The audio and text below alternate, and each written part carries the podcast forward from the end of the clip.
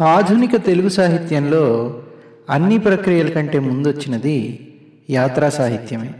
ఆత్మకథ లేక స్వీయ చరిత్రను ఆంగ్లంలో మొదటగా వ్రాసిన తెలుగువారు శ్రీ వెన్నెలకంటి సుబ్బారావు గారు.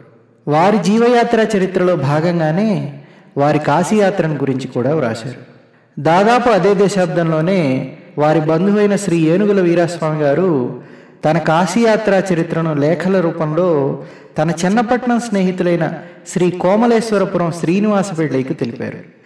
ఇరవయో శతాబ్దపు మొదటి పాతికేళ్ళలో తెలుగునాట అక్షరాస్యత చాలా తక్కువైనప్పటికీ సామాన్య ప్రజానీకాన్ని కూడా ఆనందడోలికల్లో ఊగించిన పుస్తకాలుగా ప్రముఖమైనవి చిలకమర్తి వారి గణపతి మునిమాణిక్యం వారి కాంతం మొక్కపాటి వారి బారిస్టర్ పార్వతీశం మధిర సుబ్బన్న దీక్షితులు గారి కాశీ మజిలీ కథలు.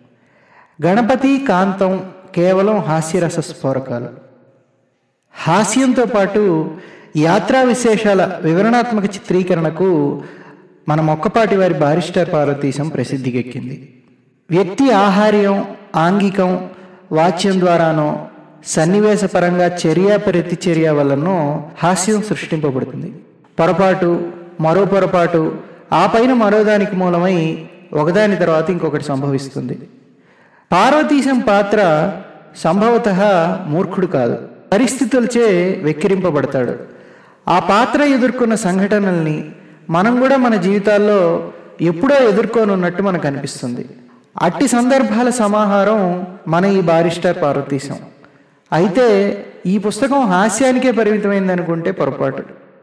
ఇది ఒక స్వీయ యాత్ర చరిత్ర కూడాను. అది ఎలా అంటే గోదావరి సముద్రంలో కలిసే ప్రదేశానికి పడమటి దిక్కునున్న మొగల్తూరు గ్రామ నివాసి మన నాయకుడు పార్వతీశం. అతడు అక్కడే టేలర్ ఉన్నత పాఠశాలలో ఒక సంవత్సరమే చదవలసిన ఐదో ఫారాన్ని రెండు సంవత్సరాలు చదివి ఇక చాలు అనుకొని అప్పటి పాలితుల రాజధాని అయిన లండన్ వెళ్ళి బారిస్టర్ కావాలనుకొని అక్కడికి బయలుదేరడంతో కథ ప్రారంభమవుతుంది. ఆ రోజుల్లో భారతదేశంలో న్యాయశాస్త్రం చదివితే వకీల్ అనేవారు అదే బ్రిటన్లోని లండన్ లేక ఎడింబరోలో న్యాయశాస్త్రం చదివితే బారిస్టర్ అనేవారు. బారిస్టర్కి హోదా రాబడి ఎక్కువ కూడాను. అతని అసందర్భ ప్రలాపాలు చర్యలు ప్రతిచర్యలు సంకల్పితాలు అసంకల్పితాలు నవ్వు పుట్టిస్తాయి మనల్ని ఆనందింపజేస్తూ తాను ఆనందిస్తూ మనల్ని భారతదేశాన్ని నుండి ఆంగ్లదేశానికి తీసుకెళ్తాడు మన హీరో పార్వతీశం. పార్వతీశం ఒక కల్పిత పాత్ర అయినప్పటికీ ఆ పాత్ర మూలాలు సృష్టికర్త మొక్కపాటి వారివి మొక్కపాటి వారు కూడా మొగల్తూరు నుండి ఎడింబరో వెళ్ళి వ్యవసాయ శాస్త్రం చదివి వచ్చారు. ఆ పైన వారి స్నేహితుల ప్రోత్సాహం మీద బారిస్టర్ పార్వతీశాన్ని రచించారు. పంతొమ్మిది వందల ఇరవై నాలుగో సంవత్సరంలో ఆయన మొదటి భాగం మాత్రమే వ్రాశారు. తర్వాత పునఃప్రచురణ పంతొమ్మిది వందల ముప్పై ఏడు మరి పంతొమ్మిది వందల యాభై రెండులో అచ్చయింది. కానీ నలభై ఆరు సంవత్సరాల తర్వాత పంతొమ్మిది వందల డెబ్భై డెబ్బై ఒక సంవత్సరంలో మొక్కపాటి వారు బారిస్టర్ పార్వతీశం రెండవ మూడవ భాగాలు కూడా వ్రాశారు. బహుజన అభిప్రాయం ఏమిటంటే మొదటి భాగం స్పిరిట్ రెండవ మరియు మూడవ భాగాల్లో లేదు.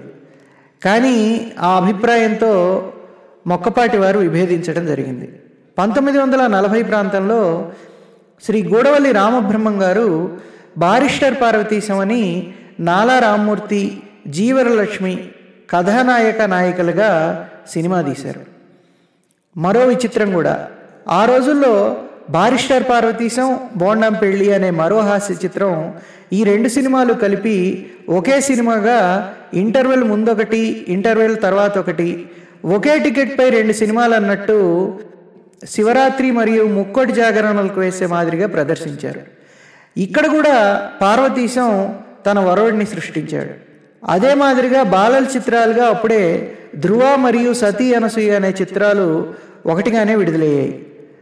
అన్నీ డబ్బులు చేసుకున్నాయి.